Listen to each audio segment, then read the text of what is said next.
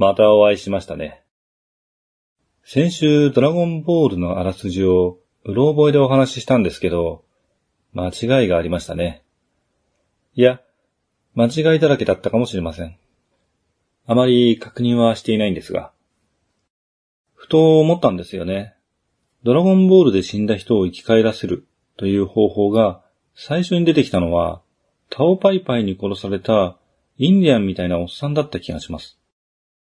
子供の名前はパオだかウパだかっていうバイオミラクルな名前だったと思うんですけど、親父の名前は覚えていないですね。あらすじはサイヤ人編の導入まででしたね。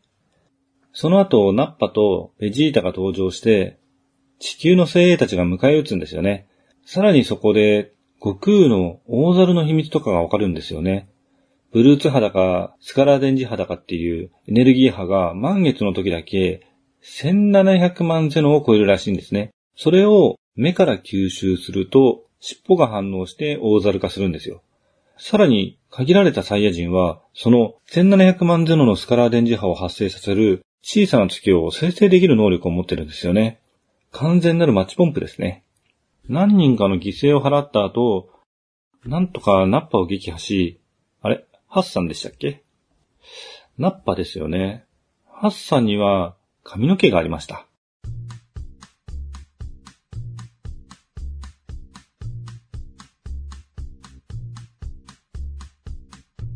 ナッパは髪の毛はなかったけど、髭がありましたね。ナッパを撃破し、ベジータを追い返すんですね。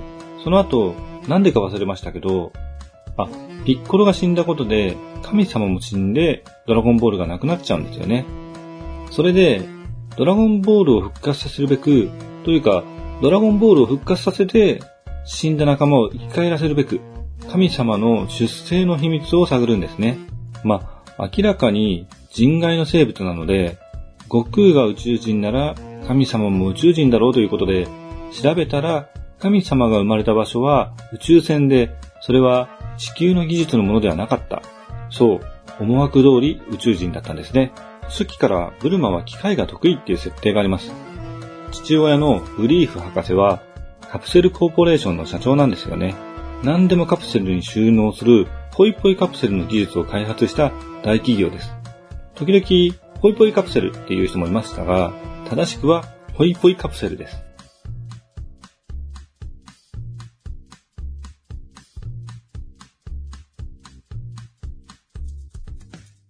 改めまして、夕闇堂の根岸です。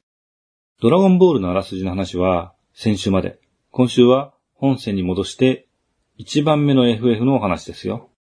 ドラゴンボール結構話しちゃいましたけどね。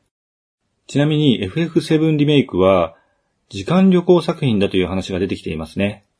時間旅行作品の話、またしたいですね。時間旅行作品、ゲーム編ってのもいいですね。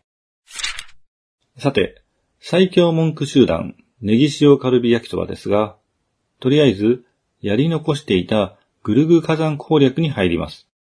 グルグ火山は、その名の通り、火山地帯となります。火山というと、ロールプレイング作品では定番のダメージ床がありますね。赤いマグマのような床はダメージ床です。ダメージを受ける床ってことですね。マグマだったら普通生きてられないですけどね。ダメージ床は結構広域になっていて、うろうろしているとすぐ死んでしまいます。なかなかの鬼畜仕様なんですが、事前にマップを用意できれば効率よくいけますね。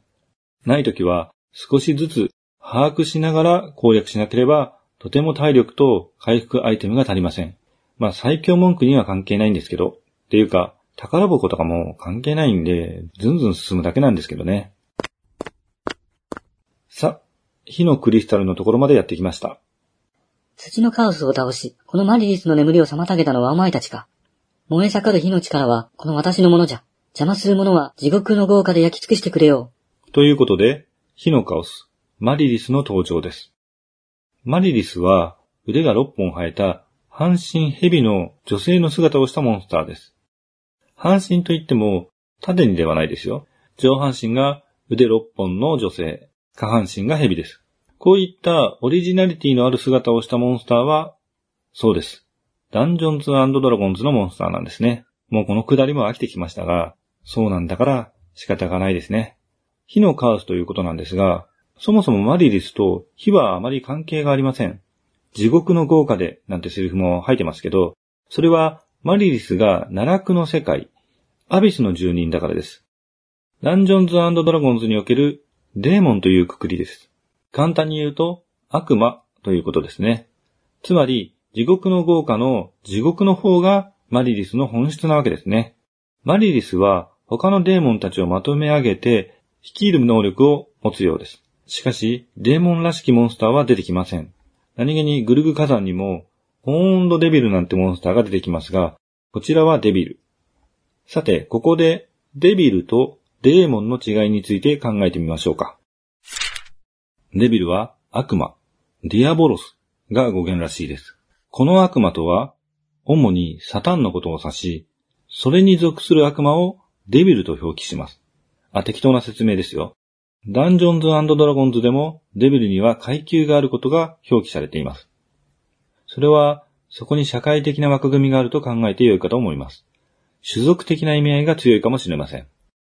一方、デーモンですが、精霊や魂魄を意味する言葉が語源となっていて、実はもともとは悪いものだけを意味するわけではないようです。精霊ですから、別の世界の住人とも言えますね。私たちがイメージする悪魔は、五感ではデビルですけど、意味合い的にはデーモンの方が近いと思います。デビルはサタンに属するものという意味が含まれていて、サタンは敵対するものという意味があります。いわゆる神と呼ばれるこの世界の正しさを象徴する存在とは真逆の存在を表すものですね。世界の正しさを象徴するものとは、一神教と呼ばれる宗教観念における神の考え方ですね。悪魔の対義語は天使というのは、そういった宗教的な意味合いが強く、若干宗教観の違う私たち日本人にはあまり理解ができません。もちろんできる方もいらっしゃるとは思いますが、なんとなくデビルをデーモンに似たものとして捉えていますが、この世界に並行して存在する私たち人間の社会とは別の存在であるデーモン、精霊は自然崇拝という観念から来るもので、日本古来の考え方に基づいているとも言えます。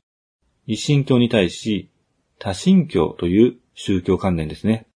この世界の万物に精霊が宿り、それを神格するんですね。八百万の神という言葉は聞いたことがあるかと思います。そして、それが悪い方に傾くと、魔物となるという考え方ですね。もののけ姫で、おっこと主様が、たたり神になるという表現がありましたが、あれですね。まあ、違うかもしれませんけど、多分、あれですね。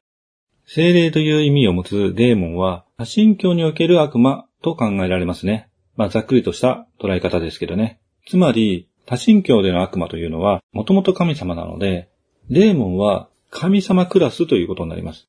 対して、デビルは、まあ、サタンですけど、天使ですから。まあ、天使というのは神様に仕えるものですから、少し下のランクということになりますね。ファンタジー世界では多くの宗教観が混在するため、違った観念の似たような位置にいる存在を一つのくくりにしていることが多いですよね。デビルとデーモンは日本語ではどちらも悪魔となりますが、起源を考えると違った存在のように思います。ただ、どちらも神は超越した存在とし、悪を超越した存在から落ちたものとしている点は同じとも言えますね。デーモンはファンタジー世界ではより高濃度の悪、魔王として表記されることも多いですよね。さて、マリリスはデーモンを率いるものですが、この時点ではデーモンを率いてはいません。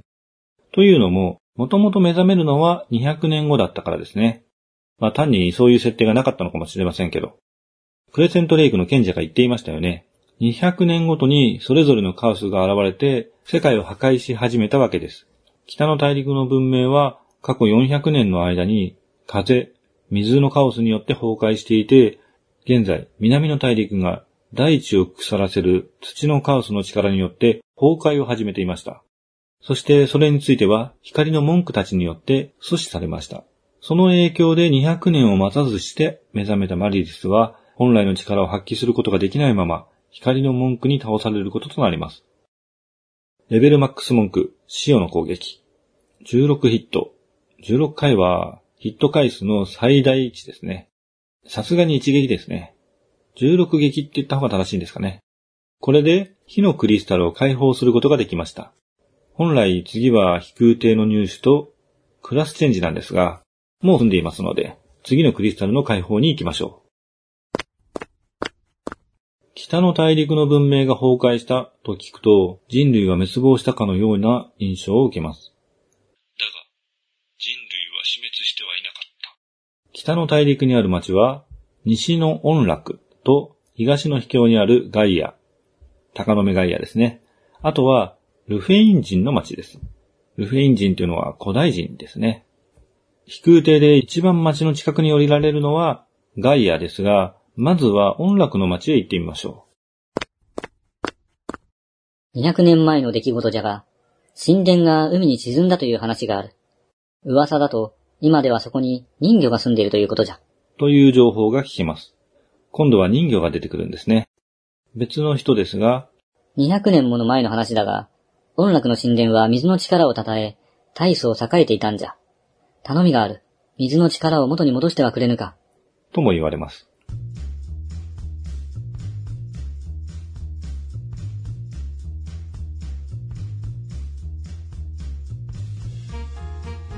200年前、水の力ということで、ここには昔水のクリスタルがあって、それを祀っていた神殿は海に沈んでいるということがわかります。街の中に船着き場のような桟橋があり、そこにぷかぷか浮いているものがあります。その前にいる人に話しかけると、海の底の人魚たちを救いたくて、樽で潜水艦を作ったの。でも海に潜る途中で息ができなくなってしまうのよ。使い物にならないわ。危ないから近づいちゃダメよ。と言われます。まあそうでしょうね。でも、間違いなくこの潜水艦で人魚たちの住む沈んだ神殿へ潜るってことですよね。息をする方法を考えなくてはいけませんね。ちなみにこの街でコペという少年が光っているものを見たという情報が聞きます。北の滝の方で機械仕掛けの化け物を見たというのです。さらっと出てきますが、結構重要な情報ですね。北の方に滝があって、そこの辺りで機械仕掛けの何かが出てくるんでしょうね。この番組は架空の中古書店、夕闇堂がお送りしました。